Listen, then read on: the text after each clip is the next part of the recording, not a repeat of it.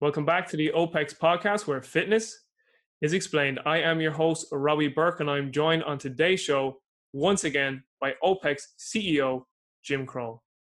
On this episode, Jim and I discuss building a fitness business to become an asset versus a liability, the importance of being authentic when projecting your message to the marketplace, and the importance of storytelling in fitness. Guys, this was a fantastic conversation with Jim. I know you're going to love it. Stay with us.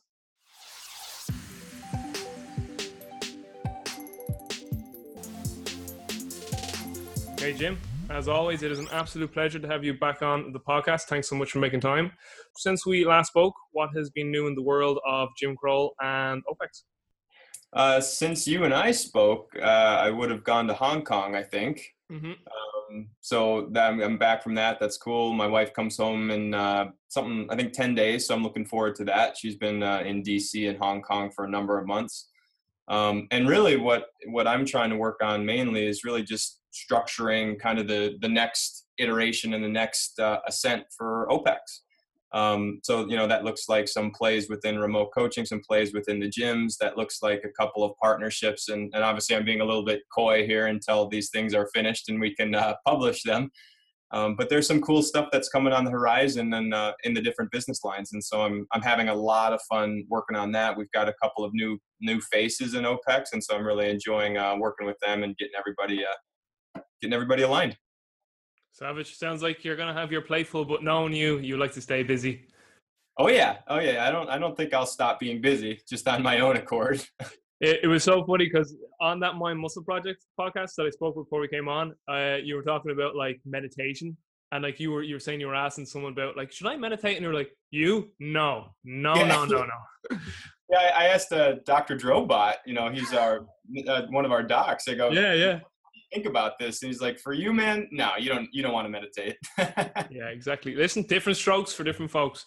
Yeah. so jim you came to me with the topic. Well i asked and, and you came with a great topic and i just have making sure that I, I say the exact title that you wanted. So basically it was building an asset versus liability coaching business. So it sounds like a big topic um, so take it away sir.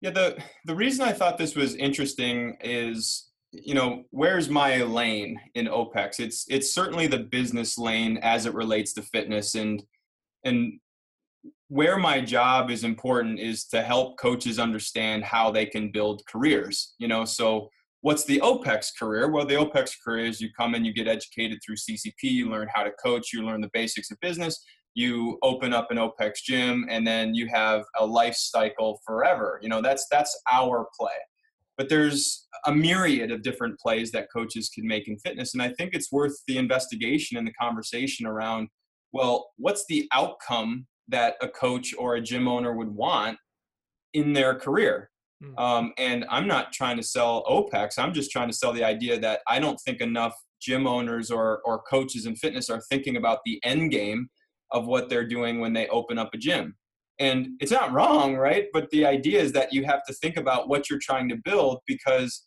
what it ultimately boils down to is what we're seeing right now in the industry is that there's a lot of gyms that are basically just shutting down. And on the surface, okay, maybe that doesn't seem destructive, but if they could have gone back and asked themselves, is this $50,000, and I'm just taking a number out of the sky, is this $50,000 investment going to actually help me in five or seven or ten years. And the trouble is is that the answer many times if you're just shutting down a business the answer is no.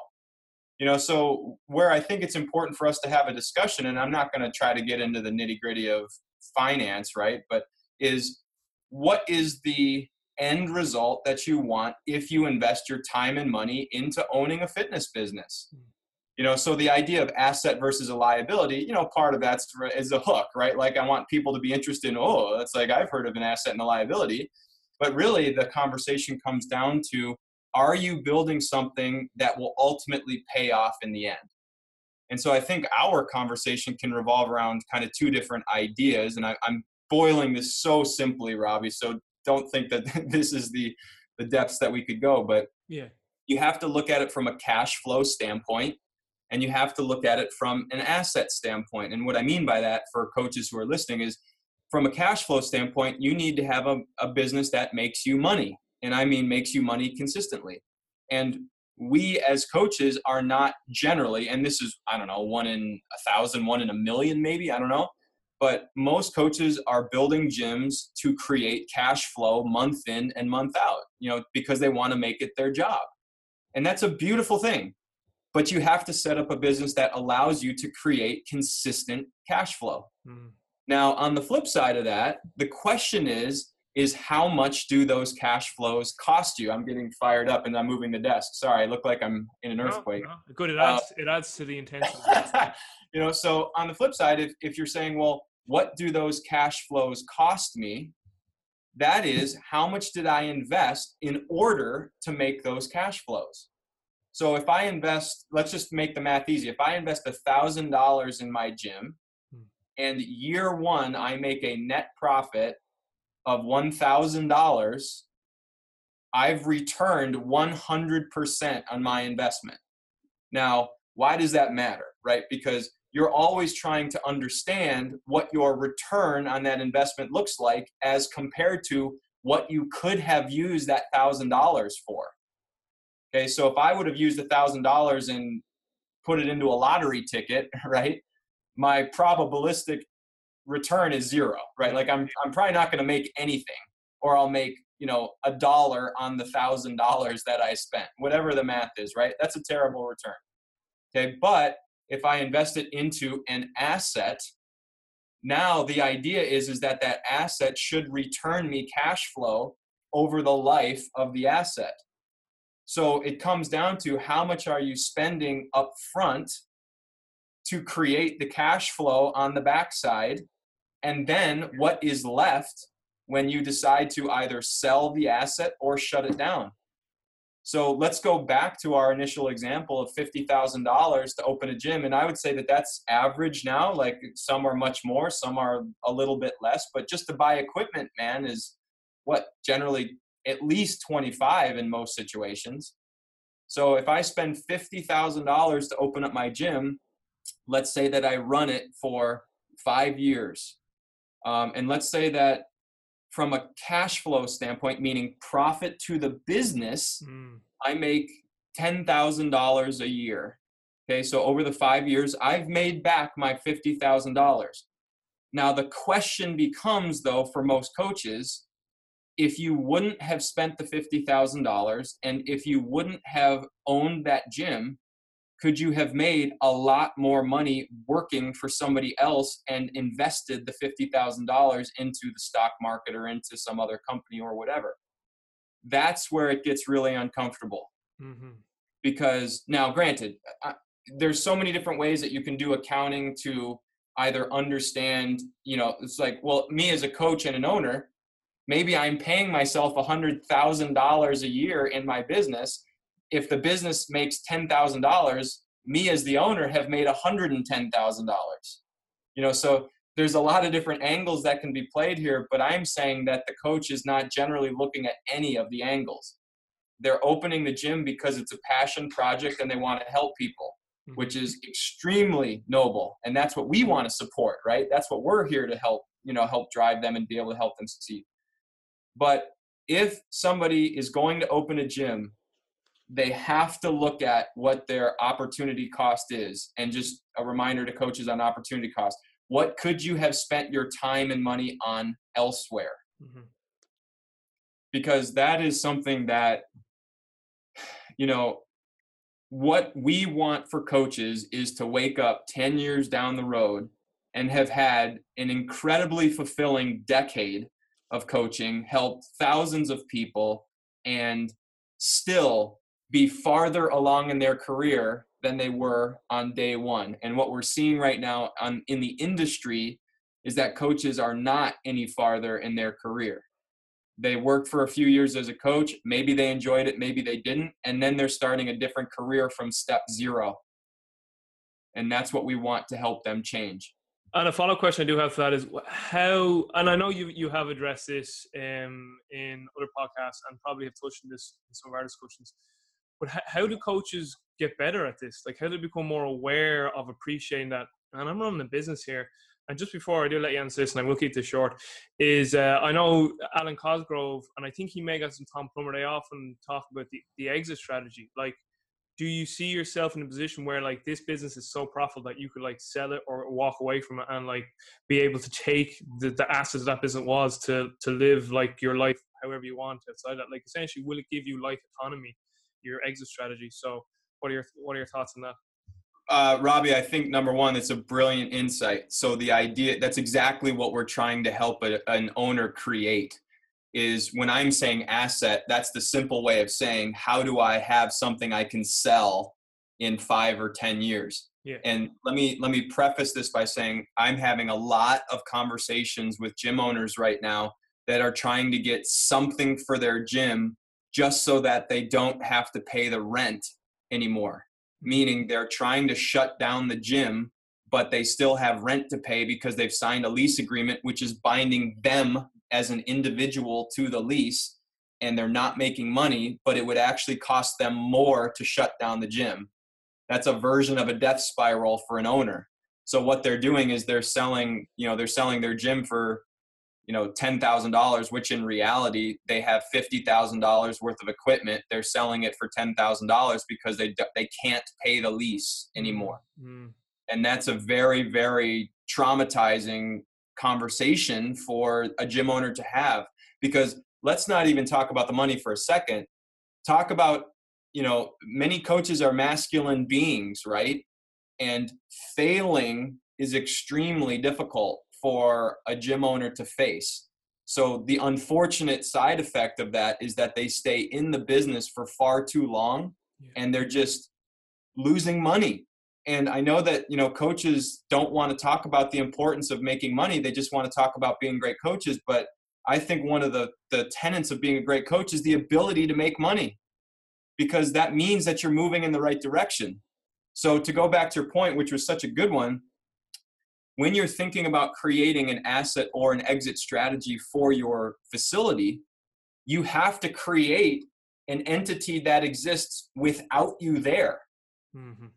So where most gym owners get themselves in trouble is you know, if I'm an investor, the, all I'm looking at is okay, well, what's this business going to make me in cash if you're gone? And this is where most gyms just get slaughtered because they may make I don't know very common number I hear is I make three thousand dollars a month, you know, as a coach, right? And I'm the gym owner and the coach. I make three thousand dollars a month, you know, coaching, and maybe the gym makes a thousand dollars. And I've heard plenty of worse situations, unfortunately. So that's a net of four thousand dollars a month that they are counting as profit because they're walking away with four thousand dollars. Me as the investor, I'm saying okay, well, how much is it going to cost me to put a manager into that facility and a coach into that facility in order to run it? Because me as the investor, I do not want to coach. Mm-hmm. So all of a sudden, a manager and a head coach, I don't know, maybe that costs five or six thousand dollars a month. I, I don't I don't know. It's whatever you can get a quality manager for. So instantaneously, that one thousand dollars of profit or that three thousand dollars to the coach you know the coach owner and the $1000 is completely vanished so there is no profit in that business so if i'm looking at it from an investor now the only thing that i'm starting to look at there's kind of two pieces one is what do i think the future looks like if i come in and take over that facility or that business and two what could I possibly get for the assets minus the liabilities? Meaning, what's the equipment worth minus what are the lease and everything else that I'm going to have to pay down? So, you know, when these guys are talking about exit strategy, you have to create something that grows if you walk away. And that's where most facilities have completely missed the mark. So, sorry, go ahead. No, that's perfect. Uh, just uh, on the back end of that, then, is why do you think the majority, and I, I know we're generalizing, but I mean, I don't think we need to, to run like a, a massive like meta analysis of a study to get this answer. But why do you think the majority of coaches are just so illiterate when it comes to business? Uh, two reasons. One, they want to remain passionate about coaching. Hmm. You know, they are, I guess I should say, they are passionate about coaching. They want to help people. They want to investigate things like energy systems and strength, etc. That fascinates them. They want to listen to fitness podcasts, etc. Um, and the other one is is that they've never been taught. Yeah. You know, so you you combine the fact that many coaches are not interested in business and they've never been taught anything. I mean, that's just recipe for disaster over time. Now, something that I find fascinating is if we go to the micro gym model, much of the growth initially, and this is my opinion, right? I don't have the meta analysis to support it, but a lot of the growth that came out of you know places like CrossFit initially, people had an extremely low cost structure. You know, they, they were working out in their garage or they had old cheap equipment. Like, but from from a business standpoint, the lower you can have your cost structure, the more profit margin you can make. Yeah. Yeah. You know, so it was it was just organically brilliant. Right. So one of the things that we talk to all of our new gyms coming in is we try to get their cost structure effectively built out. And then we work with them to understand what are you going to be sending out in cash every month? When are you going to break even? And these are newer gyms, right? Mm. And then how are you going to grow profit over time? Because the more you're able to grow profit and the more structure you can put around the business, i.e., client contracts, all those different things in place, that creates something that an investor would come in and say, wow, I can buy this from you and it's going to run without you and I can continue to make cash flow, you know, maybe perpetually. That's an asset. But you know, these coaches, that's not what they want to well, not everybody obviously, but that's not what many coaches want to do. I respect that completely, but they're going to get slaughtered by um, you know smart franchises, smart licensing programs, because those coaches are going to be taught how to beat the competition. I, I think I m- may know what you might say to this question, but I just want to ask anyway because I, I think just you you may come up with some interesting um, answers. Is there like any particular principles from fitness that are applicable to business? Oh yeah, man, great question. Um, one of the things that I teach in our CCP business course is this notion of strategy, execution, measurement, and refinement. I think that from a business and a coaching standpoint is gold um, because essentially what you have to look at is if I'm building a strategy, whether that's for a client or a business, I have to have the consultation, right? I have to have the assessment and the consultation to understand mentally, physically, emotionally, like why am I doing what I'm doing? Where do I want to go? And you have to set the, the big picture pathway on what you want to accomplish.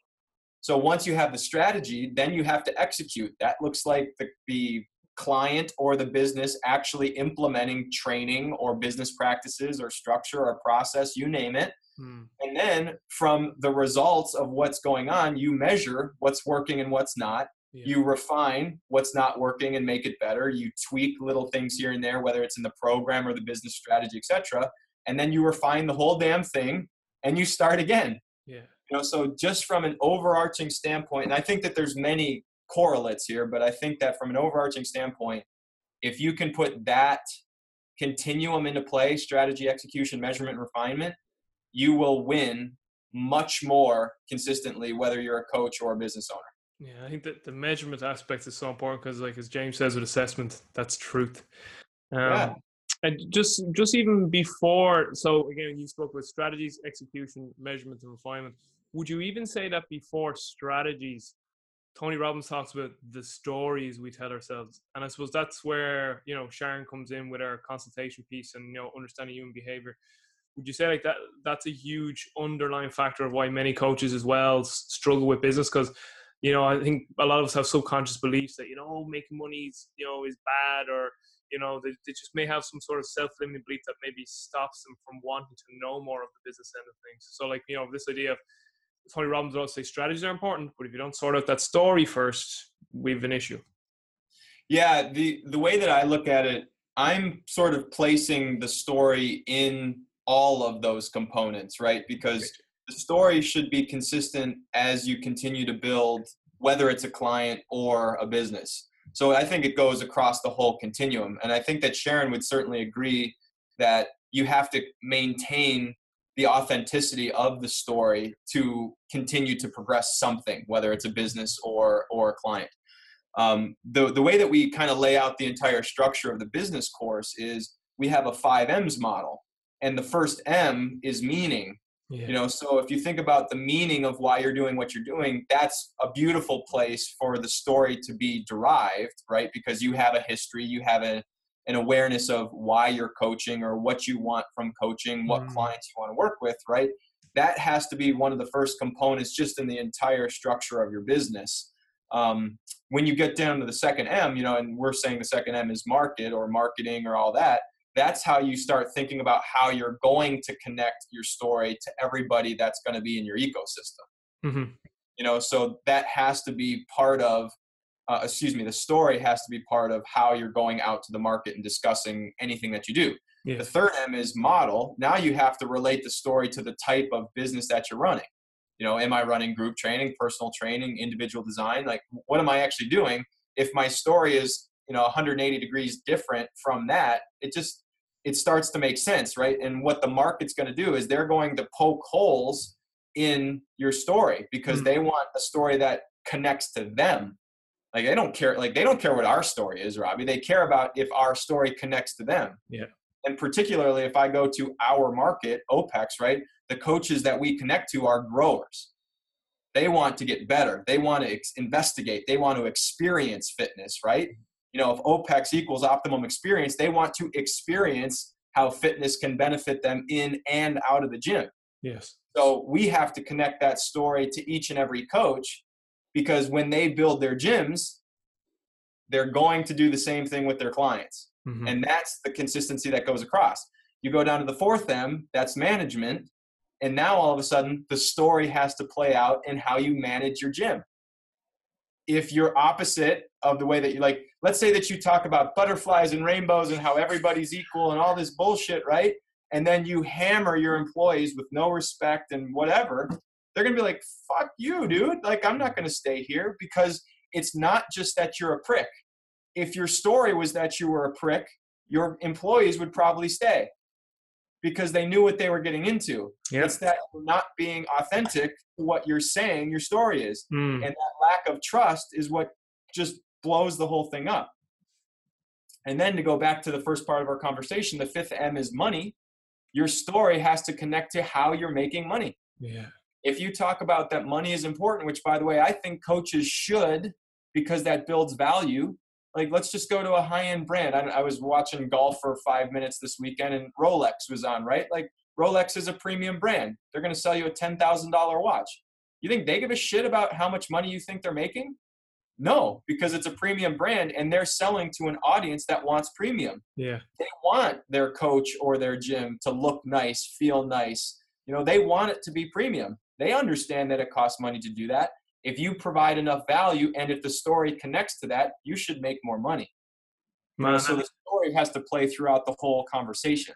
Yeah, man, that's gold. And you've just taken a topic for a whole other podcast. I was going to do a whole podcast in the five items, but we can still do it. We, we well, can we could do that too, I think. Yeah, yeah. Just before we get into storytelling and fitness, which is our, our second and last topic that we're going to touch on, um, it's it's really uh, I, I- really resonate what you said about being authentic. You know, even you kind of say even if like the manager is a prick, but like that's his story and people know that. Because uh, I actually have a very good friend of mine now. He's actually he's not a prick, but he's he's very you know he's a very sort of um, outspoken, you know, very uh, extroverted, loud, you know, as that's his personality. But he sells that on on the front end in his business. Like he's like, this is who I am. This is what we're about. And like he, he's got a thriving business at the moment. Whereas you know, if he tried to hide that and be someone else, it just wouldn't work. Because because you do see a lot of people where a lot of people say, I don't I don't know if I really like that guy or whatever. But he attracts the people that he wants in his gym. That's why he's successful. So he's kind of like, listen, this is what I am. If it's not for you and you don't like it, there's that facility. If it is, we're the facility for you. So it's just so funny because I've heard a lot of people say this about this friend of mine that you know he's very outspoken, he's very this. It's like yeah, but that's he tracks those people and like he's a Yeah. tribe business. And then like anyone who actually does know him knows that he's like an extremely nice human being. But it's just Yeah. that, that that's him being authentic. So it just goes to the fact again, there's no right or wrong with what you're putting out there as long as it's is authentic. Like very important. Well, I mean, it's so interesting because there there's definitely two sides of a story, right? Where you can try and tell the market something or teach the market something about you, but the market will ultimately decide on who you are. Hmm. So um, one of the I, I really enjoyed this documentary. I just watched it. Um, I believe it was called "Love Means Zero. It's the the Nick Bollettieri story. So if, if coaches don't know Nick Bollettieri, he's one of the you know considered one of the best tennis instructors of all time. He coached Andre Agassi, Jim Courier, Monica Seles, Maria Sharapova, Anna Kournikova. Like all these names went through the Bollettieri Academy. But you watch him for five minutes, and you're like, that guy's a nut you know he he's just he's crazy he's egocentric blah blah blah blah blah and then you listen to him in this documentary and he confirms it he's like yeah i'm building a business i'm building an empire i'm building visibility i'm building tennis players this is the way that i did it i don't look back mm. now think about it if you are somebody who's just gung-ho i'm going for it a thousand percent i don't give a shit about what other people think you're going to Bollettieri. you know yeah. instantaneously yeah so you know you got to remember right you can try and be lovey-dovey in relationship but if that's not your essence and you can't deliver that day in and day out the market's going to brand you as a prick and your story is not going to align and so nobody's going to want to sign mm-hmm. up you know and if we go to what most fitness facilities need tribal mentality right you want 150 clients because that's going to be what the best community looks like Safety. so yeah right totally you know so so I'm reading, or sorry, so if I'm a gym owner, I'm looking for 150 clients, and perhaps I have 50,000 people to to pull from. You know, like I got a lot of people in my city to pull from.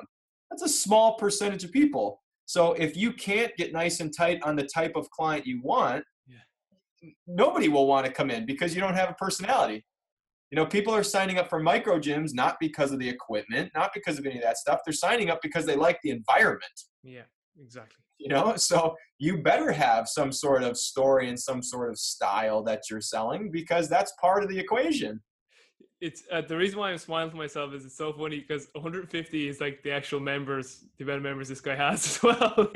He's like, what's about 150? It's, it's, Yeah. perfect. Makes So, yeah. total sense.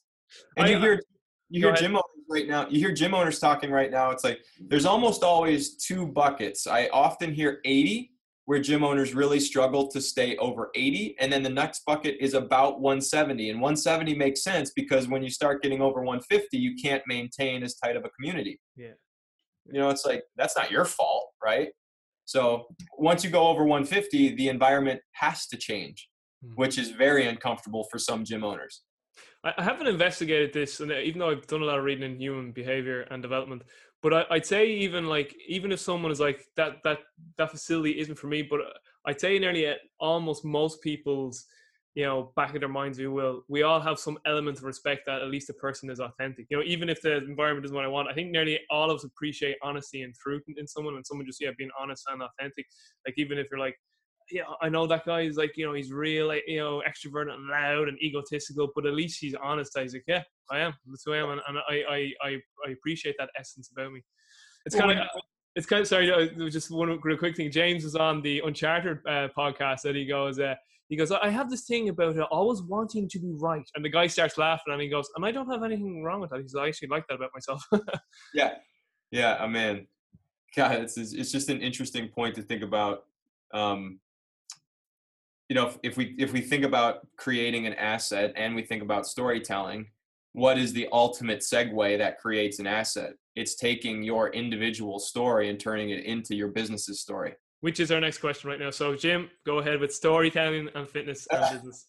Well, I mean, storytelling certainly started way before business. You know, s- stories have been in play forever. Whether you know, you go back to the book *Sapiens*. I mean, s- numerous books talk about the importance of storytelling just to the growth of the human culture, right? You know, so it's like one of the reasons why we've been able to just grow in population and other animals haven't is because we can get into tribes, we can tell stories, we can um, have gossip honestly for that matter you know? And so that's something that's a powerful part of why the you know sapiens have grown in numbers for so many thousands of years um, the interesting thing is that over the last let's call it i don't know 25 50 years probably storytelling has started to get really important in business because especially over the last man five or ten years with the growth of the internet people can investigate companies like they never used to be able to mm. so if i want to understand what nike's really like i'm not just buying a pair of nikes. I'm going to search throughout the internet. I'm going to talk to people on linkedin and on facebook. I'm going to really try and understand the culture inside of that company because a lot of people are now buying products based on the story and based on the culture.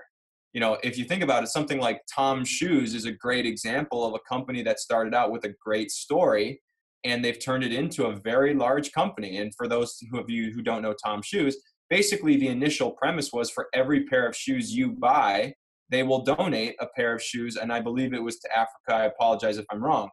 You know, but that was the concept, that was the business model, right? So people were buying shoes that otherwise would have cost 12 bucks, you know, you know, to buy somewhere they were paying 40 50 bucks for a pair of shoes but they felt amazing about the story that they were going to help somebody in need mm. that was a brilliant business play. And i'm not downplaying how important it was socially either.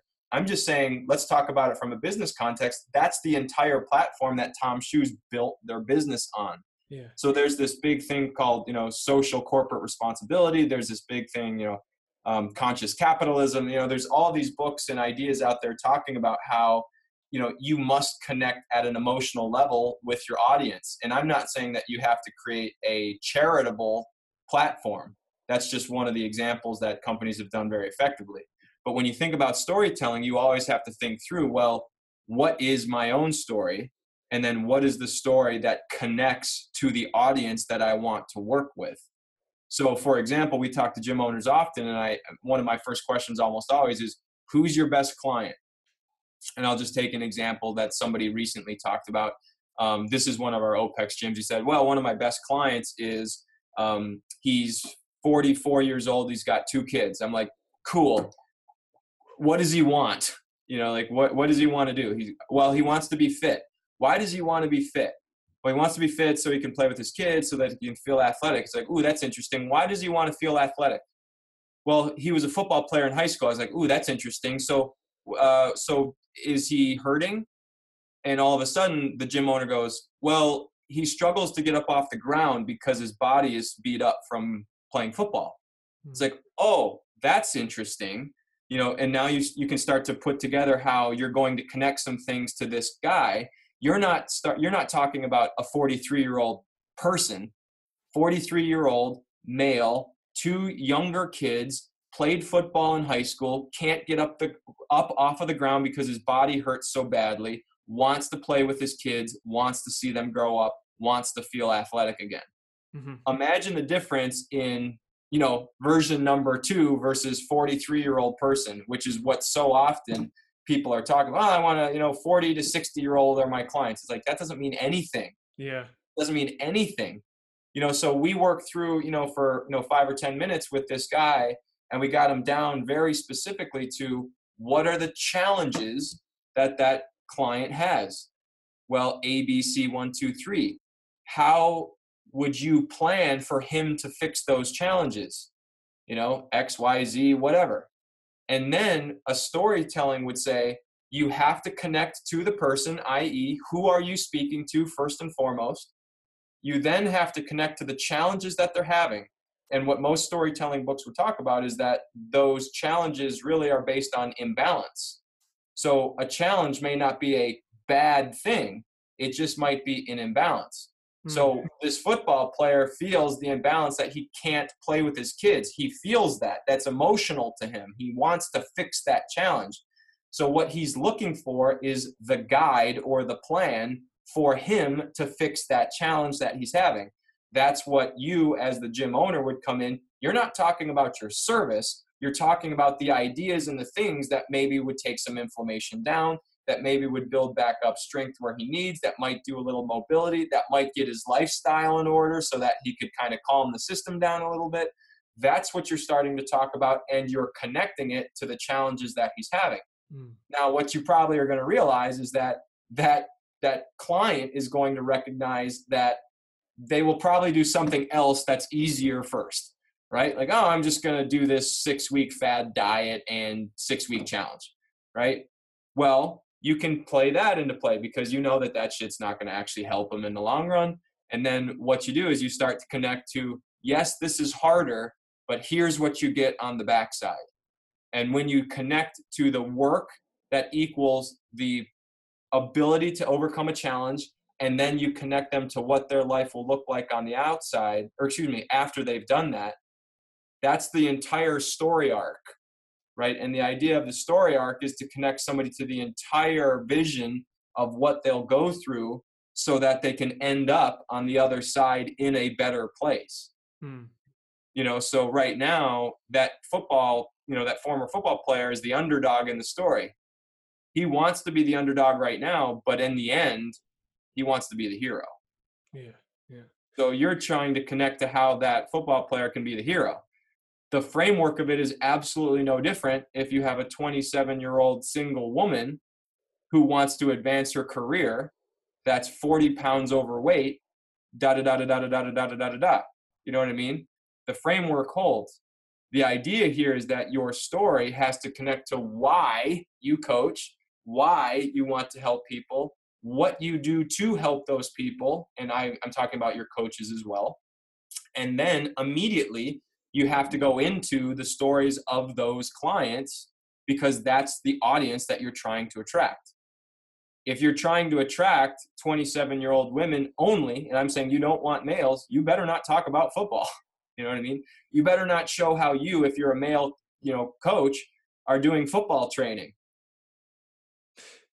Just on that then, Jim, though, what if what if you are a person that wants to cater you know and again you're you know you're the expert here so you can answer this because you, you hear many different sort of ideas on this. But what if you are someone who wants to cater to both of those and then how how would you so like there's this 40 year old ex-footballer but then there's this 27 year old like C color ceo female and she's unhappy with how she looks because she's so stressed for her job. How could you tell a story that like connects with both of those at the same time or can you or should you just niche so basically i'm kind of asking should you niche here and limit yourself or you know, can you kind of have more of a general niche? You know, what's your thoughts on that?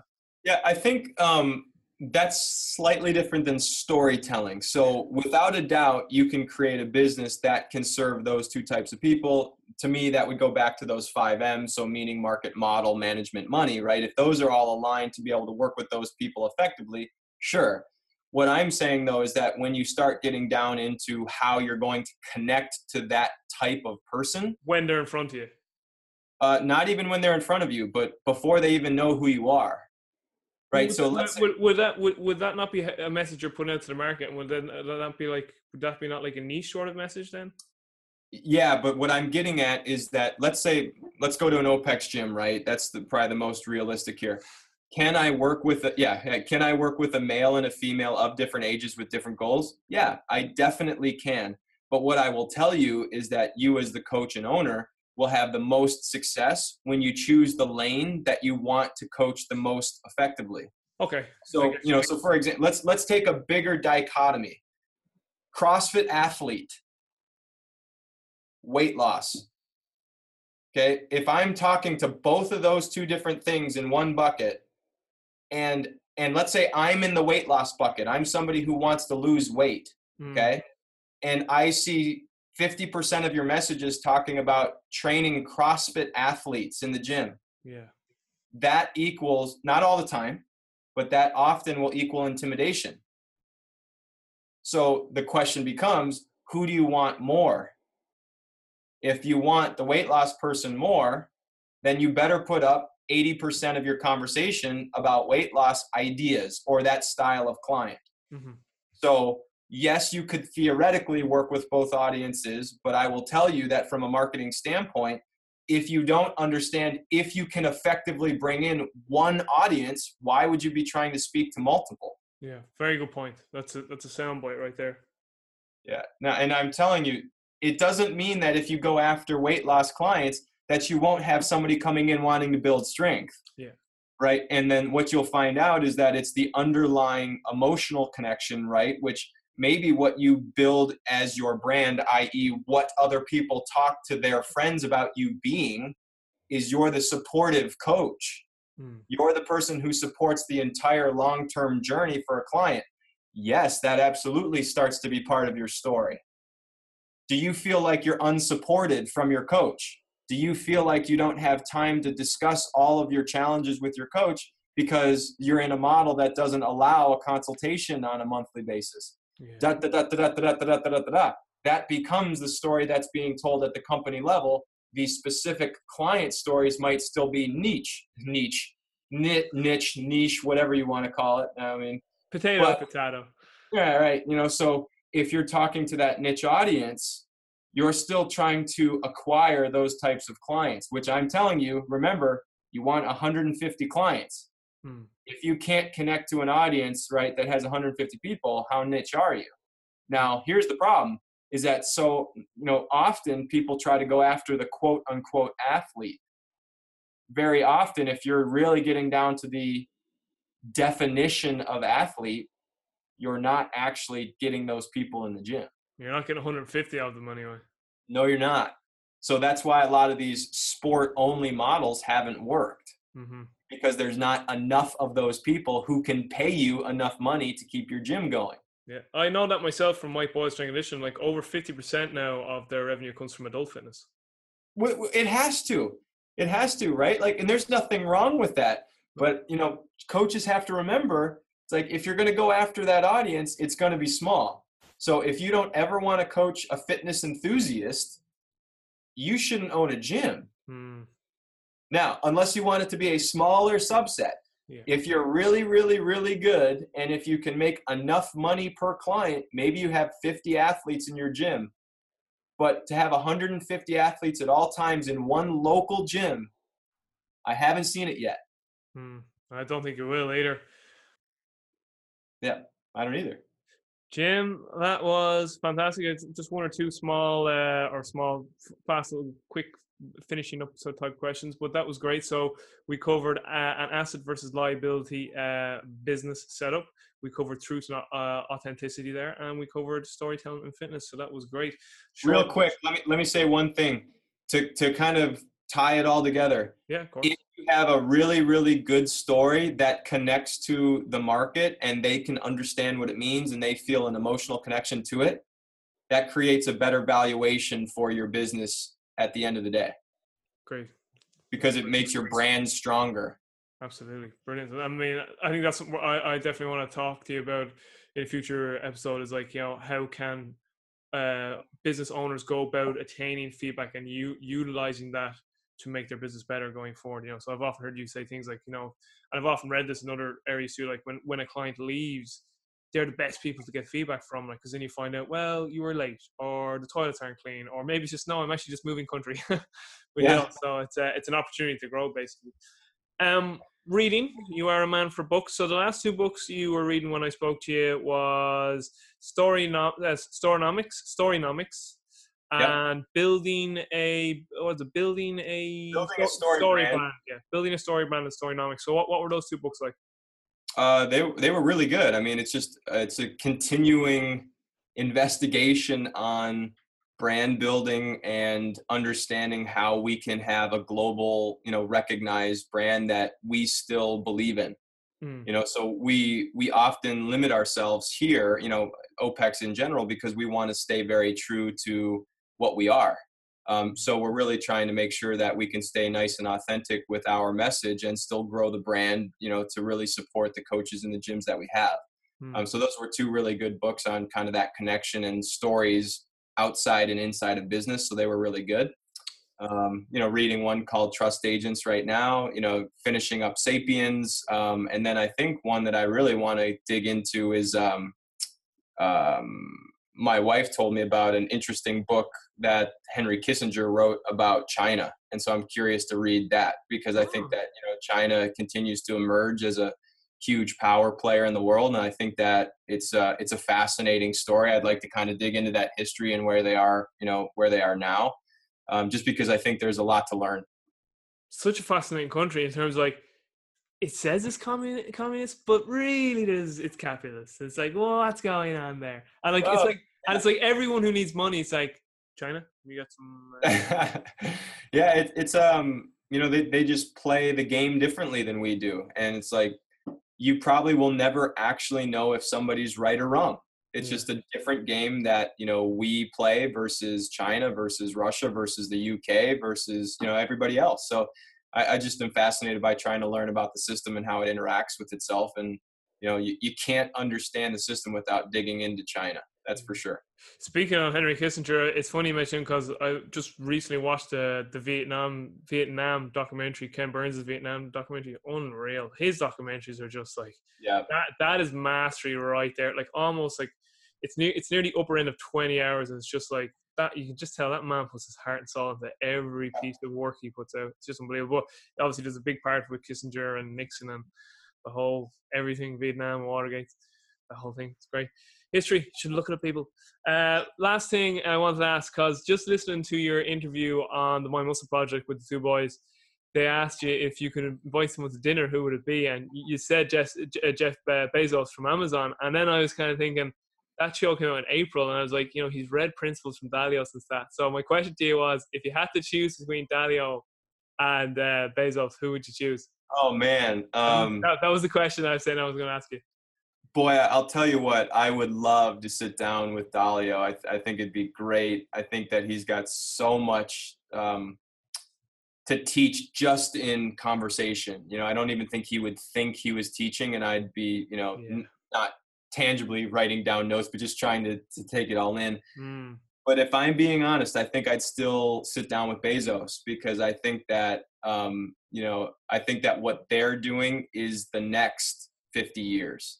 Yeah. Um, so I, I would really want to try to understand, you know, what they're doing over at Blue Origin, what they're doing inside of Amazon, what they're doing with some of the companies that are not public yet. I think that would be fascinating. And um, I, I'm also very interested in how they're playing Prime. And so I think that Prime is a really interesting idea where it's very possible that they're just trying to make a huge play to make their cost structure so low um, that they can take everybody else out. Like imagine Amazon selling cheaper than Costco for not having to need, you know, economy, ver- you know, size, you know, amounts of product. Where the Costco model says that they make their profit on their memberships. Well, Prime is certainly starting to make a hell of a lot of money for Amazon and it's you know it's possible that they're going to try to make their profit on prime and then use all of the other money coming in from all these other channels to just keep growing amazon to this behemoth point Mm. um, because i think it's going to be very difficult and you know at some point the government's going to look at it but it's very difficult to break up an internet company like that that it's it's difficult to even understand what all they have their hands in Yeah, yeah. you know, it's like you can't you can't break up amazon the website per se can you God, Teddy Roosevelt would have went out of his mind. you know? So I, I just think it's um, I would I would love to sit down with Bezos and and get a real understanding of you know okay Jeff in 10 years what's Amazon going to be doing? Because think about how long 10 years is in the um, in the age that we're in right now with machine learning and everything that's that's happening It was funny too that you were saying a story you heard from uh, Jeff Bezos about we need more knee pads, and someone goes, "No, we just get tables." It's just like yeah you know, the, the Yeah. early the early years of Amazon. Oh yeah, I mean, I mean, shoot. To go back to our conversation today, though, Bezos knew what in the late '80s or whatever. Bezos knew what Amazon could be. Yeah. You know, Netflix, Reed Hastings, he knew what he knew what it could be. You know, so if if you know what the thing is, so like, why wasn't it named DVD in a box? Mm. You know, like it was named Netflix because they knew that once the technology was good enough, that's the platform they were going to build. such a good name, isn't it? Yeah, beautiful. Mm. you know and same thing you know a- amazon remember uh, initially they they didn't know the name for amazon so that kind of was iterated on right but they got to amazon just because of the river you know um, the connotation of the river and everything it's just it's just super interesting Yeah, yeah. One Yeah, he knew without doubt that it wasn't only going to be books Yeah, but, but books were the most universal thing that held value da da da da da so he built the brand off of the best way of buying books and then just blew it up after that it, yeah. It's funny too. uh, Ever since you mentioned that, and I, I knew about that Dalio's book, but ever since we've spoken about it, I see it everywhere. Maybe because I'm always in book shops. Man, I couldn't get over the size of the thing. It's like yeah chunky. Yeah, it's a good one though. It's good. Definitely. Jim, listen, this was absolutely fantastic. Really appreciate it, and uh, definitely all the audience got a, a lot out of that. I'd imagine because I know even I did. Even if someone who doesn't own a business, I still love learning about business because I mean, there's universal principles that apply across multiple fields when you're when you're studying any topic. So appreciate you making the time. I know you're a busy dude and it's early over there. So um, just for all the listeners and viewers and the audience in general, make sure you subscribe to us on our YouTube channel and that you're also subscribed to us on the podcast player of your choice. Jim, anything you want to finish up on for the listeners or viewers? Or I'm good. That was great. I appreciate it, Robbie. Yeah, Keep doing what you're doing, man. Thanks, brother. All right, everyone. See you soon. Take care. Peace.